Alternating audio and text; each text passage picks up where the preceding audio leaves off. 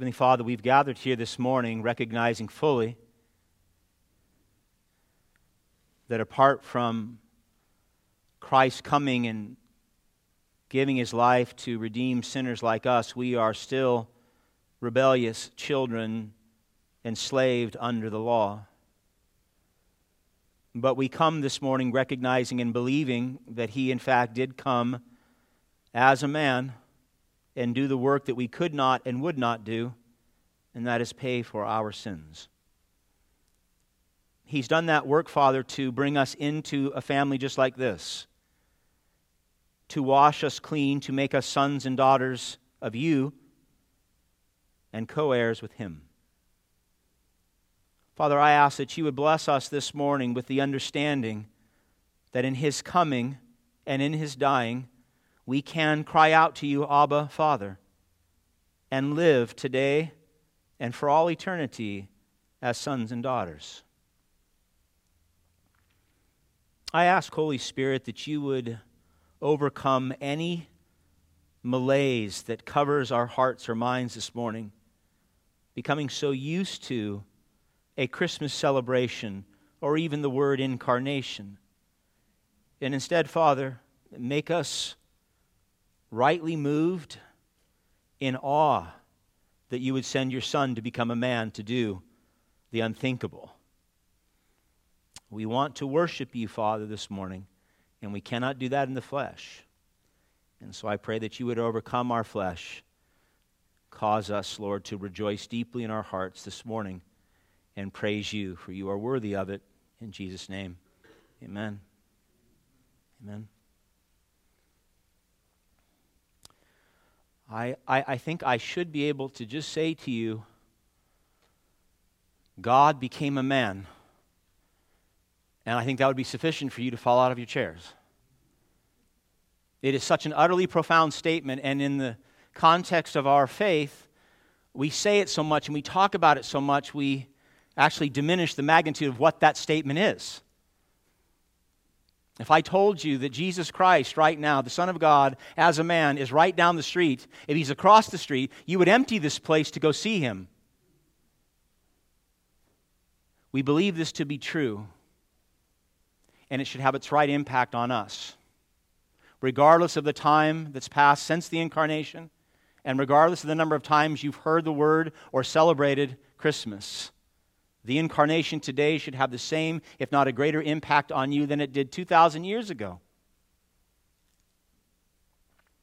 On December 25th, 274 AD, the Roman Emperor Lucius Aurelian established the cult of Sol Invictus. He established it as an official religion in the empire. And it made Sol Invictus the, the idol, the unconquerable sun, one of the premier deities in the Roman religion. It just happened to follow, so on December 25th, it just happened to follow a celebration called the Saturnalia, which families would gather. It was the worshiping of the deity of the god of Saturn. And families would gather and they'd exchange gifts, very similar to what many of you did yesterday. It wasn't until 336 AD, under Emperor Constantine, that December 25th was reclaimed for Christ. And December 25th was set aside as a day for the entire empire, not to recognize Sol Invictus, the unconquerable Sun, S U N, but to recognize the real Son of God, Jesus Christ, who came in the flesh. Arguably, one of the most significant moments in all of human history God coming as a man. For 1700 years, the Church of Jesus Christ has stopped on December 25th to recognize the incarnation of God. Now, for many I know in the West, the holiday has become very secular, even in the context of our churches. We, we have lots of time off work and school. We have family gatherings. We have the exchanging of gifts. We have lots of red and green and you know that fellow who goes ho, ho, ho.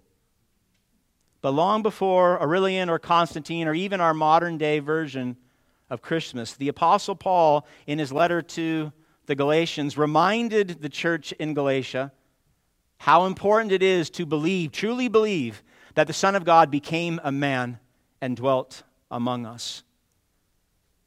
He reminds them of that because apart from truly believing that Jesus Christ became a man, you cannot embrace the gospel. You cannot know the gospel. And so, this day, December 26th, the day after many of you celebrated the resurrection of Jesus, I want to emphasize the importance for you as well, not religiously, but internally, for you to believe with all your heart, mind, soul, and strength that Christ did, in fact, become a man and then did the unthinkable to redeem sinners like us. I want us to have a deeper understanding of the incarnation because it's the only answer to the hope of fallen man. It's our only hope that Christ did, in fact, come and do the work that he did. It's the only hope of us being set free from the slavery we see in our lives, the sin in our own hearts, and that end which is coming before a holy God. Being reunited with him as sons and daughters and co heirs rather than being judged by him for all eternity. I'd like to accomplish that this morning with your help by talking about three things. One, the necessity of Christmas. It's more than just a secular holiday. Number two, the Savior of Christmas. You know who that is. It's Christ. And number three, the gifts of Christmas. Not what you got yesterday, something infinitely, and I mean infinitely, internally better. So the theme of the sermon is simple The Son of God became a man to make men sons and daughters of God. The Son of God became a man to make men sinful men, sinful women just like us, sons and daughters of the living God. That's, well, I guess I could stop there if you believe that, and we could just continue singing. Number one, the necessity of Christmas. If you were with us last week, we were actually in Acts 15, and the reason that I went to Galatians 4 is that it, was t- it ties into Acts 15 perfectly. In Acts 15, if you remember, Paul and Barnabas and Titus and some of the others from the church in Antioch of Syria, they went down to Jerusalem, and they, they had the Jerusalem Council. And they were trying to determine what does it mean what is the gospel in terms of being saved and coming into the church. And some of the judaizers that were in galatia where paul was doing his missionary work and where this letter comes from and then many of the pharisees that were in the church in jerusalem were arguing that it was the gospel plus something else the gospel plus circumcision or the gospel plus the laws of moses and so Paul had actually written the letter to the churches in Galatia months, only months prior to Acts 15, when he was standing with Peter and Titus before the Jerusalem council. And he's dealing with the same issue. What is the gospel? What do you have to do? What is the responsibility on the believer to be saved? And then how do you come into the covenant community of believers? And the emphasis, of course, goes back to the life, death, and resurrection of Jesus Christ. And he Paul is going to argue that in the totality of the gospel, we don't add to it. We don't take away, but we don't add to it. So, the question that we would have in the context of Galatians 4 and Acts 15 and today with Christmas is why the incarnation? I mean, why, why did God have to become a man in order to save us? Surely, if there were a better way, he would have. If there were a better way than the cross, he would have. We know that because Christ asked and the Father said no on the night that he was betrayed. One word slavery. Slavery is the reason that the Son of God became a man. You see, my beloved, whether you believe this or not, and I hope that you do, you were created to be a son or daughter of God the Father. You were created in the beginning to be an heir that would rule with Christ forever and ever. That's your purpose. That was your original design, being created in the image of God. But you all know the story in Genesis chapter 3. Man rebelled against God. We separated ourselves from the love of God. We cast ourselves out of the garden and we became orphans, spiritual orphans, subject to what? Slavery, sin, and death. And that's the story up to the cross of Jesus Christ. All humanity, through the sins of Adam and Eve, fell into this particular state, state of orphans here in Galatians chapter 4, Paul wants to, he wants us to understand that, that we're all in the same boat until Christ comes and does something miraculous. And he uses an illustration here, one that we probably don't think of well. Most of you probably are not heirs to, to big estates. Maybe you are. Um, but look at, look at verse 1 in Galatians chapter 4. He'd actually, actually jump your eyes up to verse 28 with me. Paul's establishing the law and the promises for Jew and Gentile. And he says in verse 28 there is neither Jew nor Greek, there is neither slave nor free, there is no male and female. You are all one in Christ Jesus. And then he says this in verse 29 And if you are Christ and you are Abraham's offspring, heirs according to promise.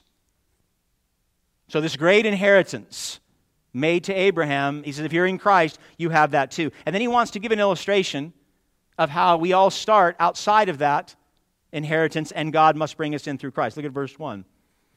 He says, I mean that the heir, as long as he is a child, is no different from a slave, but though he is the owner of everything, but he is under guardians and managers until the day set by his father. And so he, he gives an illustration of a child, an heir to an estate, a prominent estate, but he's still young. He's a minor. And so he has guardians and he has managers, and that is the law that that Paul is trying to describe here. Even though he is an heir and he owns everything and everything will one day belong to him, until he comes of age, he can't have any of it, and he is very much treated like a slave in the house. But that changes. Look at the latter part of verse 2. He remains the child in the house like a slave until the day set by the father. Until the father comes in and says, All right, son, you're no longer a child now you inherit my kingdom, my property. And the ruling heirs would be those who would come into the full maturation here in the context of Christ, that we, the church, would be those people. And so, with this illustration, what Paul's trying to establish very clearly is that Jew and Gentile were all enslaved. Look at verse 3. So he's talking now, he says, drawing back upon the illustration of the child in the house who is like a slave because he is still under the guardianship and the law. He said, We, in the same way, we also, when we were children, that's when, before we came to a saving grace in Christ, when you were still what? Dead in your sins and transgressions. When we were children, we were enslaved to the elementary principles of the world. And so the Apostle Paul does something extraordinary here. In one fell swoop, he takes all of mankind and he puts us under the same umbrella. He says, it doesn't matter whether you're Jew or Gentile, rich or poor, slave or free, male or female, you're all under sin. You are born into sin, you exercise sin, and that is the common lot of every man, enslaved to what? The elementary principles of the world. So, what is that? What are the elementary principles of the world? Well, it depends on, on the culture in which you were raised. Right? The, the Jews, they were enslaved to the elementary principles of the law. They believed that they could be set free from the mess that we have here. They understood that we live in a fallen world. They struggled with their own sin. They saw the injustice and the oppression and the pain and suffering in their own culture, but they thought that by living in accordance with the law, they could be set free. We call that what? We call that legalism. Well, the Gentiles, they weren't trying to submit to the law to gain their freedom. They were enslaved to the elementary principles of the world too, but they thought they could find freedom not by worshiping the unconquerable Son of God, but by worshiping Sol Invictus, a God, a deity that was not real. You say, well, what is the Sol Invictus of the West today? Well, you, you may have one that's very different than I do. We have several, though, that are prominent fame, money, sex, food, entertainment, prestige. All of these are the gods that we create as a means of trying to find freedom. We don't call that legalism, we call that licentiousness right? Doing what you desire to do most. And if you do that, you will set yourself free. What Paul is saying is everyone is a slave to sin. Either you're a legalist following the law, either made by God or someone else or yourself, thinking that that will set you free, or you're, you're licentious, following the desires of your heart, believing that if you satisfy that internal desire, remember, be what you can be, do what you want to do, be all that you can be, then you'll be set free. The problem with this is that both legalism and licentiousness are just the different sides of the same coin of slavery. Right? Neither set us free. You can't be set free by adhering to the law of God or your own law, and you can't by, be set free by following the desires of your own heart. Both lead to slavery. For the past two years, if you've been living in this area and probably throughout the world, I think we've seen the complete and absolute failure of either legalism or licentiousness solving the problems that humanity faces. With the spread of COVID and man's radical, inordinate response to it, the universal slavery and suffering of mankind has been magnified significantly over the past two years. I would say in recent history, more so than especially those of us in the West who have experienced. Across the globe, suffering from the virus, suffering from fear of the virus, suffering from oppressive governments in response to the virus, suffering from economic meltdowns. It's highlighted the sense, the reality that we are in a fallen world, and it is hard. It is hard to live in this fallen world. All the pain, all the suffering, all the uncertainty, and all the real death that we've been surrounded by has become more acute in these past two years. It's revealed the degree to which we live in a fallen world. We are sinners participating in that, and we have no way out apart from God. There's no way out. But instead of turning to God and His Word and walking through this current crisis in both wisdom and faith, the masses, for the most part, and many in the church, they either turn to legalism or they turn to licentiousness to find an answer thinking somehow if we can just pass enough laws and adhere to the laws, then we'll be set free from the binding of this current crisis. And if everyone would just follow the law, you've probably heard that, if you would just do what we're told to do, then we'd be all better off. And just recently in September, um, after issuing a federal mandate requiring all federal employees to be double vaccinated, and the boosters coming required as well, Regardless of age, regardless of health risk, and regardless of religious convictions, President Biden said this We've been patient. So here's your government oppression. But our patience is wearing thin, and your refusal has cost all of us. If you just follow the law, then we wouldn't be suffering like we're suffering. That's a legalistic approach. Not everyone has taken that. Many have moved to the other extreme. They haven't put their faith in politicians or vaccines or health officials. They've turned instead to their own desires. How do I get through the pain? How do I get through the fear? How do I get through the anxiety? I'm just going to sub- submerge myself into what I want to do most. Millions of Americans right now are still receiving government subsidies, refusing to go back to work, not because there aren't jobs available. As of last month, 10.4 million jobs open, but we can't get people to work. You say, well, why is that? Well, one of the things that we've realized during this time, if the government pays people to stay home, they will enjoy that slothfulness, they'll enjoy that laziness, and that pleasure will get them through so we don't go back to work. Laziness for many has been more pleasurable than a good day's work. Others have used more conventional strategies. During 2020, for example, listen to this those who started or upped their use, substance abuse, drugs, and alcohol, increased 13% and overdoses increased 18% in one year. Why is that? How do I get through this crisis? I'll turn to that which I think will satisfy my soul. Netflix recorded 16 million new subscribers in the first three months of 2020. That's a 100% increase from the previous year. Why is that? I'll watch TV. That'll get me through it. Pornography spiked during the pandemic as well, with an increase ranging from 38 to 61%. In other words, in order to get through crisis, if you're a legalist, you're going to adhere to the law. If you're licentious, you're going to seek pleasure. Sometimes you'll do both. But I would argue that most of us, at the end here of 2021, going into 2022, we would certainly say of the United States, and I would say this is probably a global phenomenon, we are worse off.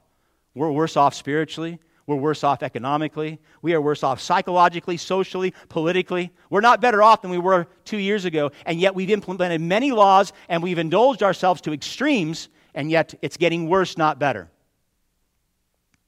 The past two years have testified, I believe, to the abject failure of secular solutions to deal with slavery and sin. We try it and it fails. So we try it more and it fails more. The problem is we know there's a problem, right? We can't just not have an answer. We're going through it.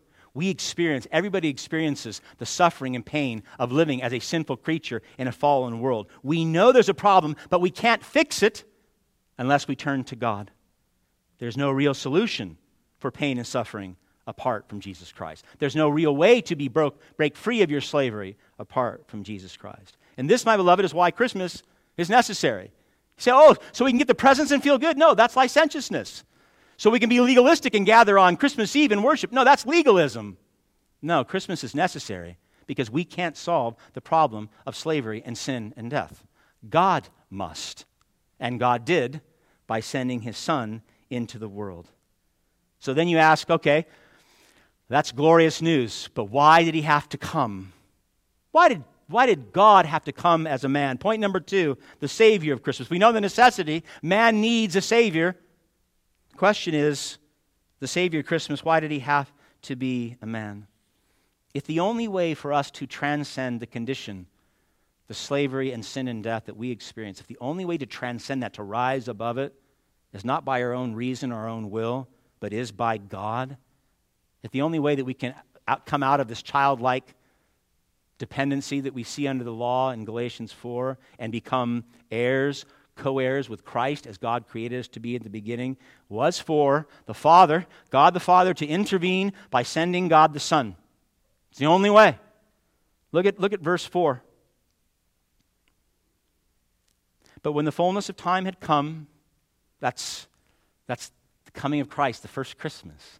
When the fullness of time had come, God sent forth his Son, born of a woman, born under the law. Now, the phrase, the fullness of time had come, it dates all the way back to many of the prophecies of the coming of the Messiah. But it's specifically, Paul's drawing upon that here in the illustration he has back in verse 2. Look at verse 2. It says, The date set by the Father for what? For the child to inherit its estate. That child is Jesus Christ. The date was 2,000 years ago when God the Son in the little town of Bethlehem would be born of the Virgin Mary, and the Son of God would become a man. Truly man. So that he could what? Inherit the kingdom of God. The Son of God came in the flesh to inherit the kingdom of God.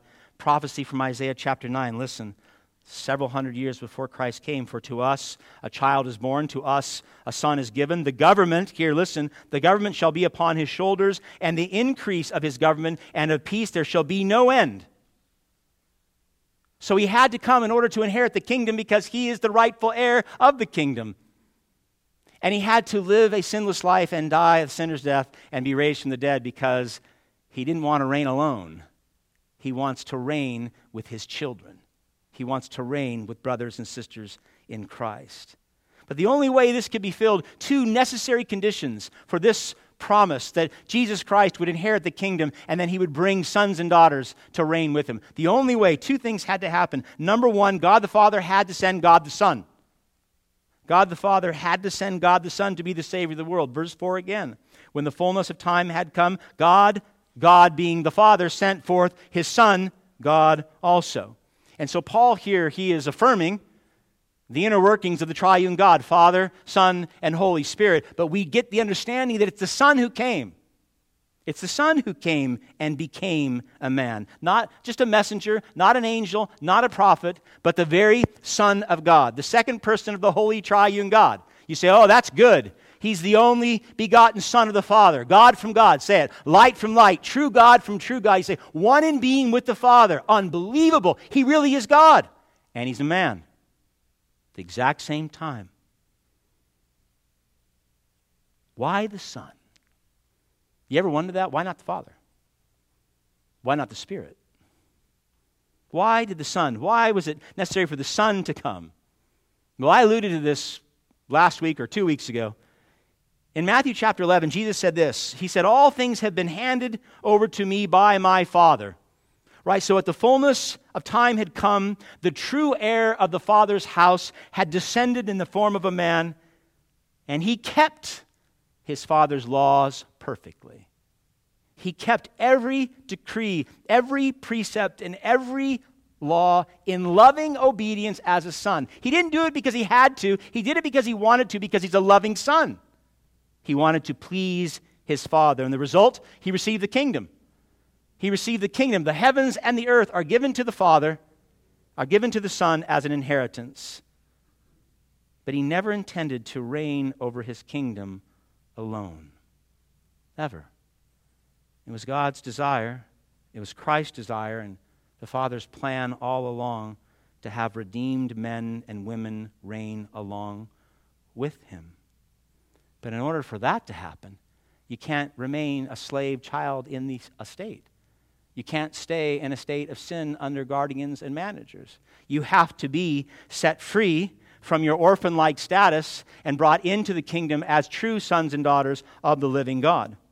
And so God the Father had to send the Son so that the Son could do what? He could make the Father known. Right? How, how are you going to be, how are you going to go from an orphan to a son or daughter if you don't know your Father? Right? The problem is we sin is separated from us from the Father, and therefore we have to be brought back into a relationship with Him. And so I would ask you, who better to send than the Son to show you your future sonship and daughtership in the kingdom of God? Who better than Jesus Christ? Matthew 11, Jesus continued. He said this No one knows the Father except the Son, and anyone to whom the Son chooses to reveal him. To reveal him as what? As Father as Father.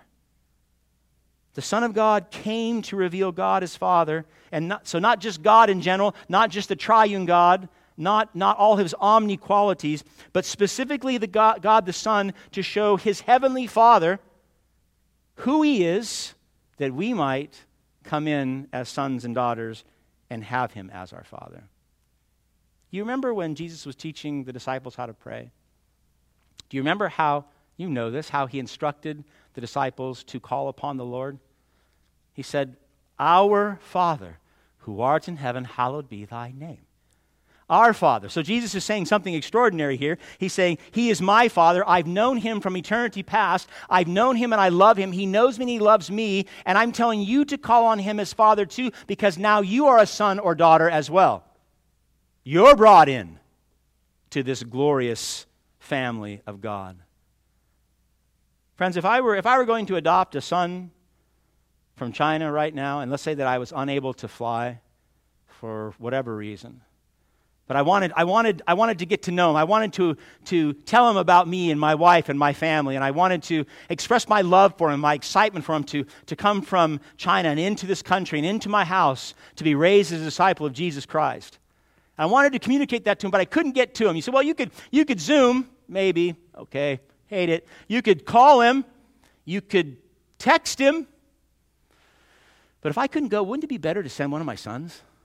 And wouldn't it be so much better?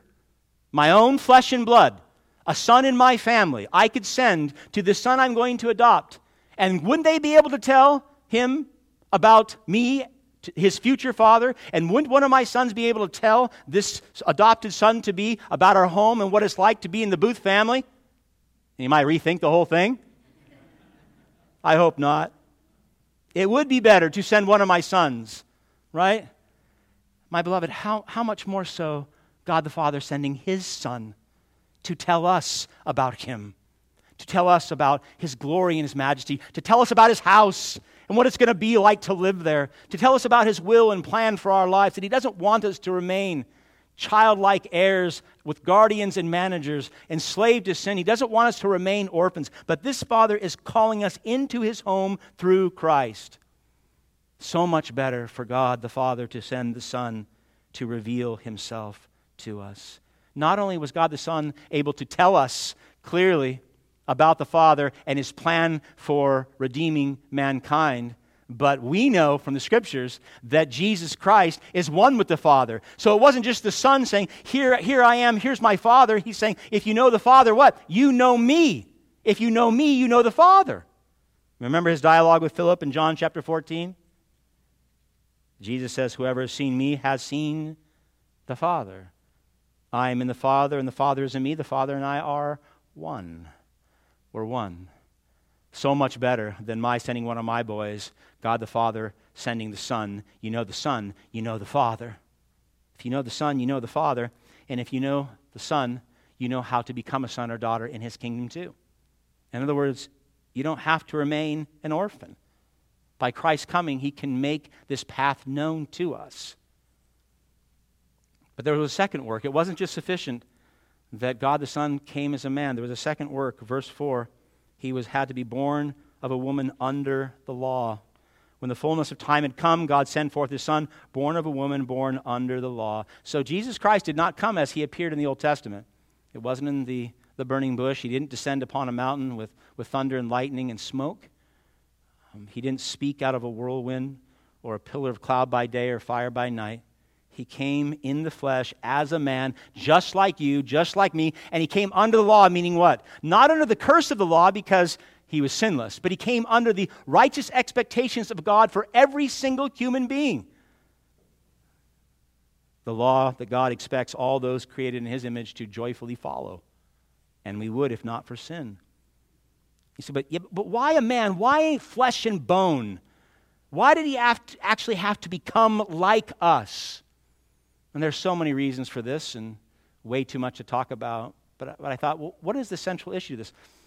Where, does, where did sin start? You say, well, Genesis chapter 3, the garden. Yes, but where did it start in the garden? Wasn't it in the heart of man?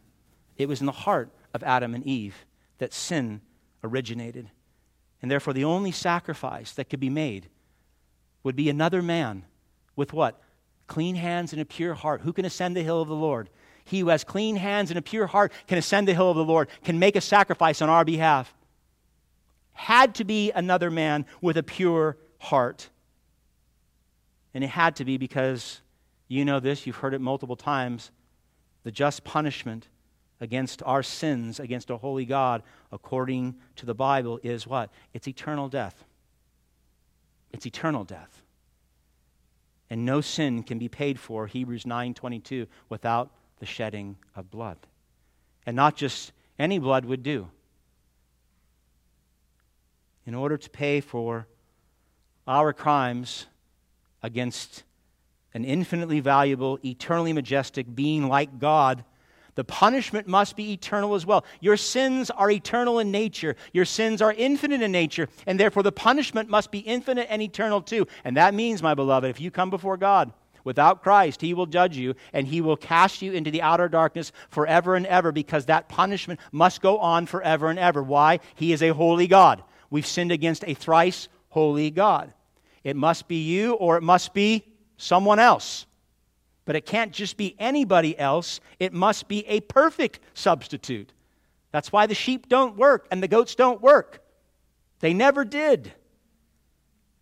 That's why your circumcision or your adherence to the laws of Moses or your legalism or your licentiousness, they do not work either. Man is the pinnacle of God's good creation. Created in his image, possessing greater value than any other creature. So, no other sacrifice other than man, another image bearer, would do. But it had to be a man without sin. It had to be a perfect man. Well, who can live a perfect life? It has to be God. It has to be God who becomes a man who's not born under the curse of Adam and Eve. The perfect image bearer. Someone who would live a perfect life, born under the same law, same requirement, same righteous requirement, but remain free from the curse altogether. And this is, we make a big deal of this at Christmas because it's really, really important. It's so miraculous that God, through the Holy Spirit, became a man in the Virgin Mary.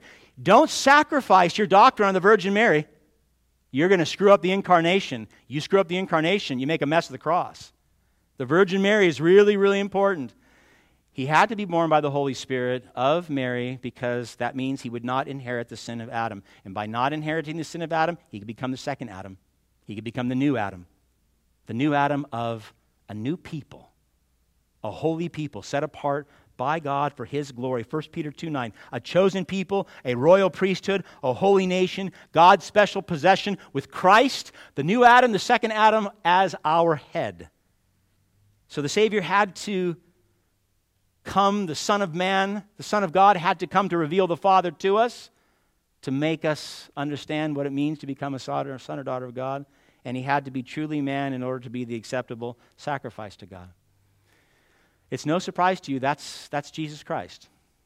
He is the God man. 2,000 years ago, he came to earth and he faithfully fulfilled the law of God. He lived the perfect life and not as a robot, and not as a computer, and not because he had to. He came as a man because he wanted to. And he lived a perfect life in loving obedience as a son because he wanted to. That was his expression of love to his father. And the father was what? Well pleased with his son. He was in many ways like the child heir back in verses 1 and 2. However, unlike Paul's illustration, Jesus was never enslaved to the elementary principles of this world. He was freed from the sin of Adam. And therefore, he was able to do what we cannot do apart from him. He was able to be, listen, the true heir of God. He was able to be the true Israel. The entire history of Israel, the sons of God disobeying against God, not Jesus. He became the true heir, living in loving obedience as a son to his father. And therefore, he could, unlike any other, voluntarily place himself also under the curse of the law. He could do that. And he did that willingly, offering his life and what? And his human body. He came in the flesh, offering his human body as a substitute in our place on the cross so that he could take the eternal punishment that we rightly deserve in our flesh forever and ever. He could take the eternal crimes and do something extraordinary. He could make you orphan, and you were an orphan if you if you know Christ now, you were once an orphan. He can take you as an orphan and make you a son or daughter of his father. He can bring you in. The substitutionary atonement that we celebrate every single Sunday, especially when we take communion, it was made possible by the incarnation. You can't separate the two. No incarnation, you have no atonement. They go together always.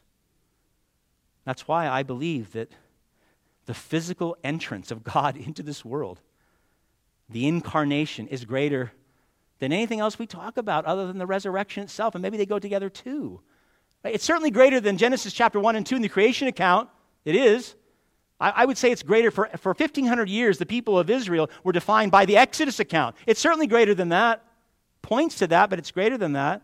I would say the, the coming of God as a man it's greater than all the laws, all the prophecies, all the miracles, all the teachings, all combined.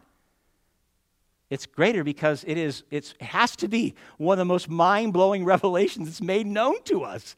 You can't say God became a man and go, "Yeah, pass the butter." You can't do that. It's a leveling teaching for us.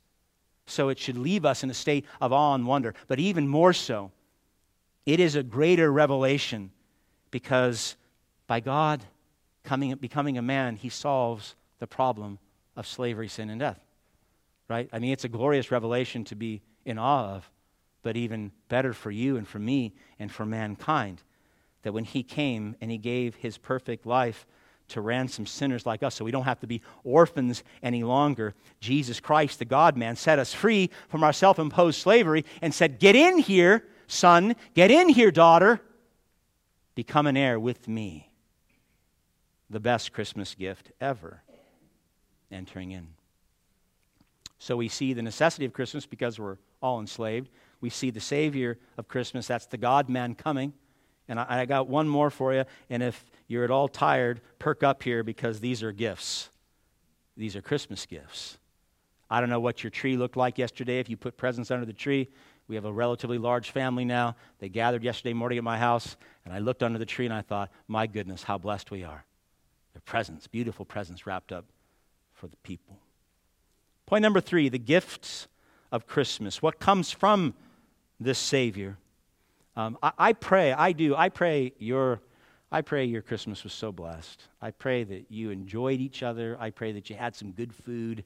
Um, I pray that if you had some gifts that you wanted, you received them. I pray that you received great joy in giving some of the gifts that you did and you saw faces, the people you loved responding to it properly. I pray they didn't say, Do you got the gift receipt for this?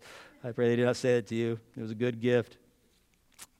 But if you truly understand the reason Christians celebrate Christmas, if you really get it, if you have put your faith and hope in the Son of God who became a man 2,000 years ago and then ascended to the cross to die in your place, then you are truly, immeasurably, eternally blessed, regardless of how your day was yesterday, regardless of how your past has been or your future will be.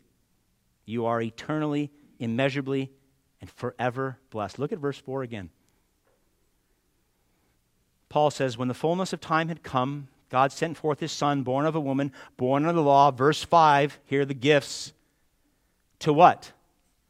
To redeem those who were under the law so that we might receive adoptions, adoption as sons. And you are starting to get into the true purpose of Christmas. Christmas I don't want to break your hearts. Christmas was never just about family gatherings and really good food and, and giving and receiving of gifts. It was certainly never intended to be about Santa Claus or jingle bells and those things. Nor was it simply to cause mankind to wonder how is it possible that God, the Son of God, became a man and retained his divinity? How is it possible that he is truly God and truly man at the exact same time? It wasn't just to leave us in a state of awe and wonder. Christmas was and remains fundamentally, listen, a rescue mission. It's a rescue mission. The Son of God became a man and was put under the law so he could what? Number one, redeem us from the curse of the law. And number two, make us sons and daughters of the Father, heirs in the kingdom of God.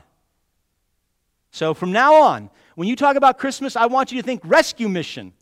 Christ coming for me, Christ coming for you. The word redeem, it, it literally means to buy back in the form of a ransom. Paul actually addressed it, he taught a little bit earlier in chapter 3, verse 13. Listen what he wrote. He said, Christ redeemed us from the curse of the law by becoming what? A curse for us. For it is written, Cursed is everyone who is hanged on a tree. Cursed is everyone who ascends this cross for Jesus. So, the purpose and goal of the incarnation is the humiliation, it is the atonement for our sins. Paul said in Romans chapter 8, verse 3, that he was made what? In the likeness of sinful flesh. Why? So God the Father could place our sins, the sins of our flesh, upon his flesh, the sinless flesh, the sinless Son of God. So that God could do that. And in so doing that, what? So God the Father, remaining perfectly righteous, could cancel your debt. God the Father, remaining perfectly righteous, can forgive your sins completely and not just forgive your sins, but then give to you freely the righteousness of his Son, the true heir. That's the substitute that we talk about every Sunday.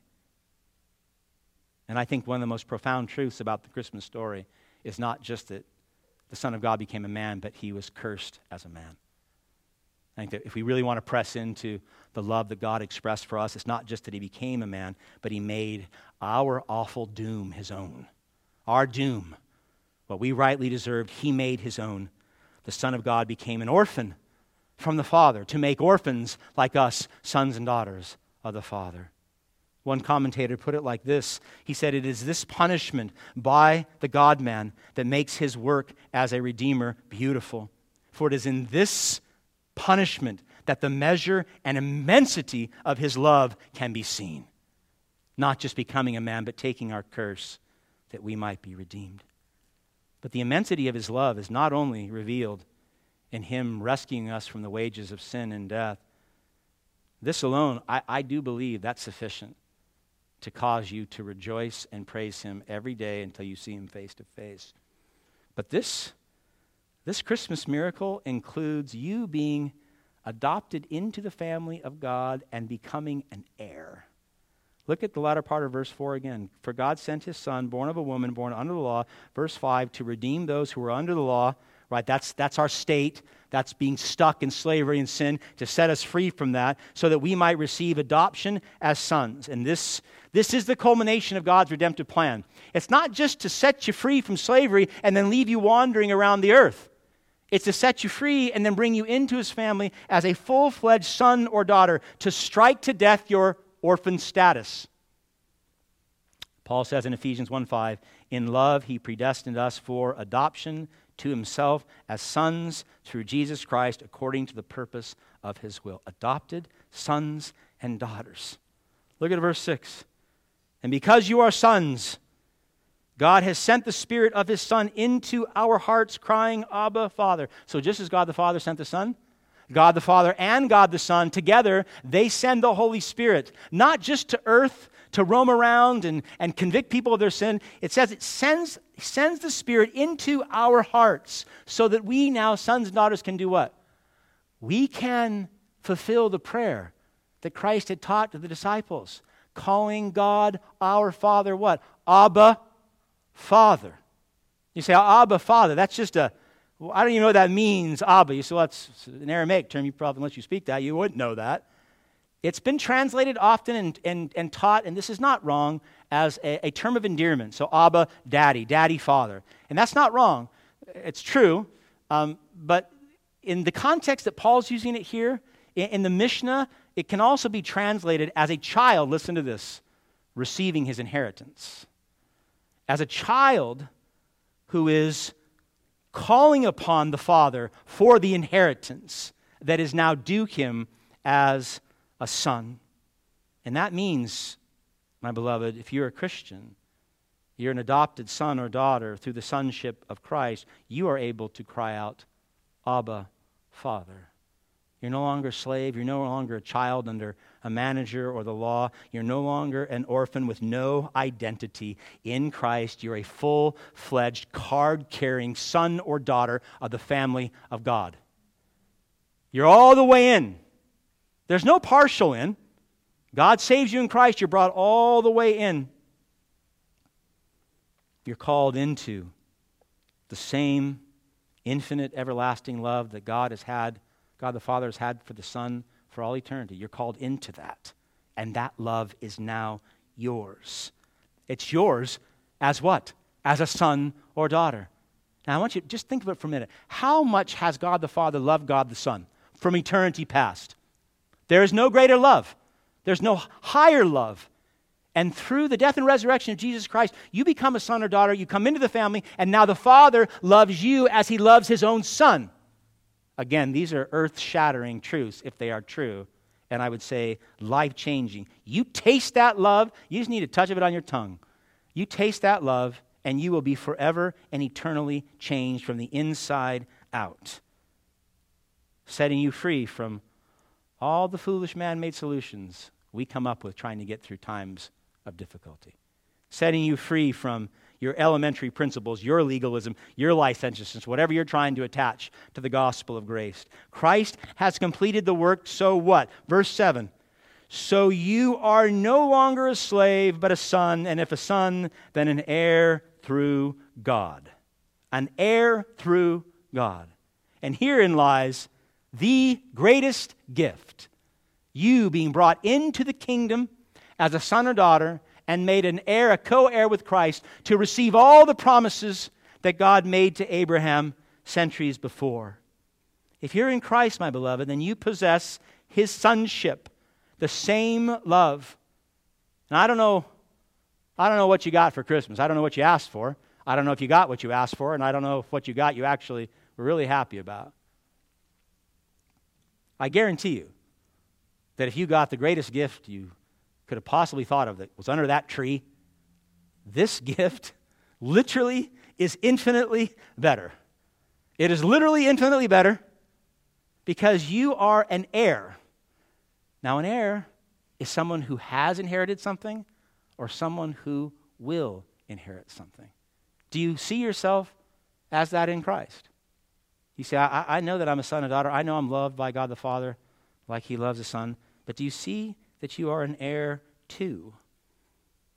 You've inherited blessings now, gifts now, and you will inherit. What, what have you already inherited in Christ?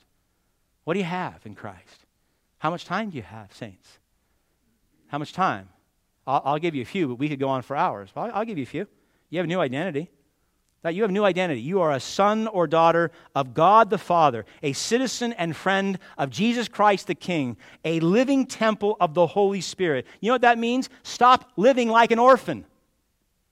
You have an identity.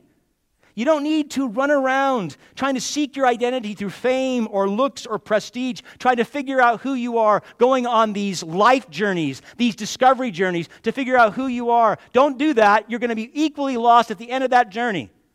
Your identity is in Christ, a son or daughter of the king. You've inherited that. You've inherited pure righteousness. You know what that means? Stop working for your own righteousness. Stop trying to earn God's favor so that He's happy with you and brings you in. Instead, my beloved, receive all the righteousness that God gives you freely in Christ by grace through faith, and then do the work God has called you to do in love. Jesus was a perfect son because he did everything in loving obedience. He wanted to. You have his righteousness, so you can too. You've inherited the power of God. You know what that means? There is no trial in your life that can truly overcome you. And if you have Christ and the Holy Spirit dwells in you, you have the power of the third person of the Holy Triune God dwelling in you. What can overcome you? Nothing. You have power. You've inherited the Word of God. You know what that means? You don't have to stumble through life. Where did I come from? Why am I here? Where am I going? All the answers are in the book. Every single one. Instead, you can know God. You can actually know yourself. You can know your old self. You can know your new self. You can know your purpose in life. You can know your end. We have the gift of the Word to reveal this to us. My beloved, you have inherited right now the love of Christ, which means you can stop being so centered, so self centered, and actually love others as Christ loves you. You have the love of Christ. You, can, you don't need to be so inward turned, so bent on self. If you have the love of Christ, you can turn that outwards and love others as he loves you. You have all the promises God made to Abraham and fulfilled in Christ. You have every single promise. Go back and read Genesis chapter 12 through Genesis chapter 25 and look at those promises. You know what that means? The darkest days here will give way to a brilliant future for you in Jesus. Your darkest days will give way. They must give way because all those promises are yours. You have right now the peace of God, which means stop being so anxious. Stop being so fearful. The peace of God is yours right now. You have right now the joy of God, which means, regardless of your circumstances, in the depth of your soul, you can say, I am blessed. I am really blessed. Dozens and dozens more I can add to this. These are the Christmas gifts that God gives to you heirs, co heirs with Jesus Christ. Were any of those less than what you got yesterday? What if I wrapped those up and put them in a box and put it under your tree? How would you open that? How would you respond to that? But it's not just what we've inherited now, and I'll close with this. It's what you get in the future, what comes to you, Christian. What awaits you? What awaits you should shape how you live right now in your glorious future, in the kingdom that you will inherit, no more slavery, no more sin, no more death, no more crying, no more pain, no more poverty, no more racism, no more injustice, no more failed marriages, no more abused children, no more murdered babies, no more starvation, no more government oppression, no more broken hearts, no more suffering, period. Only peace with God, only joy in Christ, only light and love in God's kingdom. And that means, my beloved, that we can fight now really hard. We can fight hard for justice and fight for healing without being discouraged and overcome by it because we know that when Christ comes again in glory, he will, in fact, what? Make all things new. He will. So we can fight now because that's true. That's your inheritance. Your future inheritance will be nothing less than the entire earth.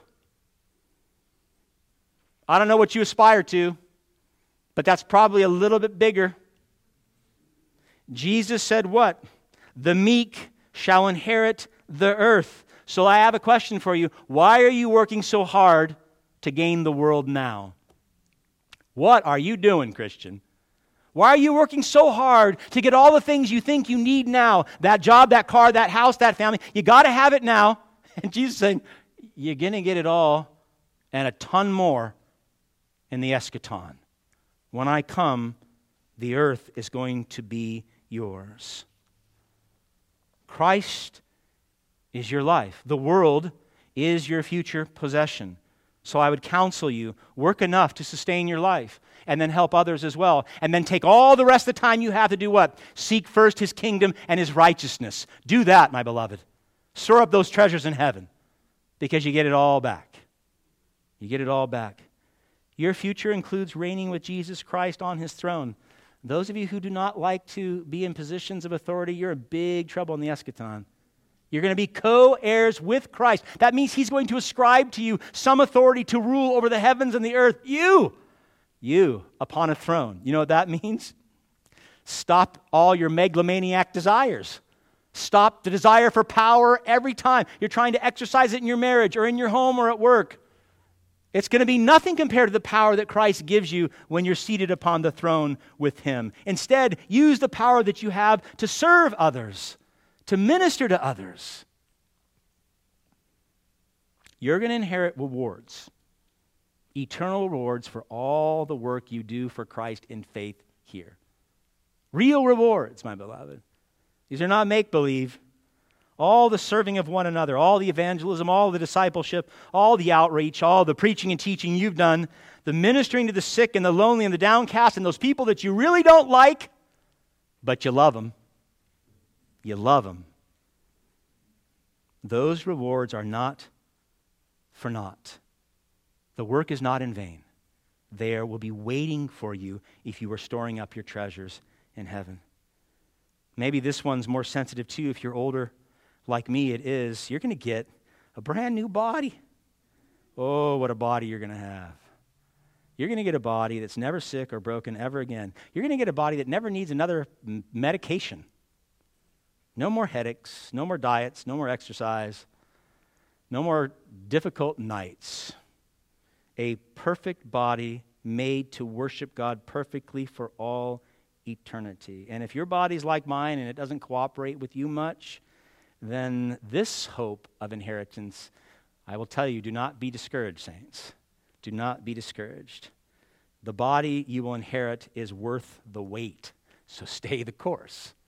Stay the course. Again, I could go on and on, but I'm going to close with the greatest inheritance that awaits you. You know what that is? It's God. It's God Himself. The psalmist writes, Psalm 16:5, listen, Lord, you alone are my inheritance, my cup of blessing. God the Father, God the Son, God the Holy Spirit, infinitely beautiful, eternally captivating, the perfect, good, gracious, loving, compassionate, worthy of all glory and honor and praise, the glorious one is yours. He's yours. He's not yours to own. That's what we think. Oh, he's mine. He's not yours to own. He's yours to, to have and to enjoy and to know and be loved by and to love in return. God is yours. And he becomes yours as a father to a son or a father to a daughter. The radical intimacy that we know as family. This is God's Christmas gift to you this year that through repentance and faith in the Son, the Son of God made flesh, He says, I'm giving you me. He gives Himself to you through repentance and faith. He knows the dilemma and the mess we've made here on His good creation all the slavery and all the sin and all the death. He knows that. That's why He sent His Son to make the Son known and to pay the penalty for our sin to get us out of the mess, to get us back to God. It's God's desire for you to be one of His sons and daughters. It's God's desire for you to take your rightful place as a co heir of Christ. It's His desire for you. That's why you were made in His image. That's why you were created. Life in this world, my beloved, or in your heart will never make any sense until you see that clearly. You were made to be a son or daughter and co heir with Christ. That's why you were made, to bring Him honor and glory forever and ever. If you've not received this eternal gift, then I beseech you to confess your sins right now, turn to the Lord, and be saved. Open up that Christmas gift this morning be saved in Christ that you might become the son or daughter. If you have, my beloved, if you know Christ as Lord and Savior, then I would encourage you to do this. This day and every day, live as the son or daughter that you are. Live as the heir that you are, that you might magnify the glory of God in your life. There's no need to run around searching for your identity. There's no need to try to consume the world. There's no need to try to manipulate people. You're a son or daughter of God and heir in Christ. So, what better way to celebrate Christmas than to live like that? Amen? Let's pray.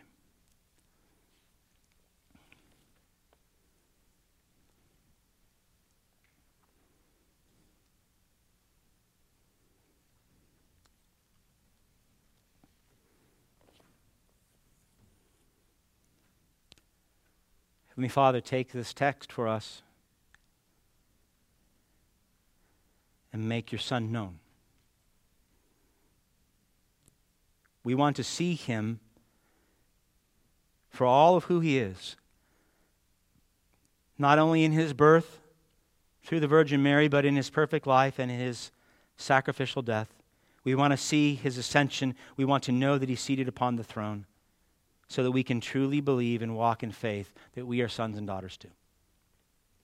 I ask, Lord, that you would do this great work in our hearts, that we might be a people who live as those if you've already changed, that we live as the heirs that we are and will ultimately become. I thank you, Father, that we have this time each year to stop and recognize this. I pray that you would make it real to us in Christ's name. Amen. Amen.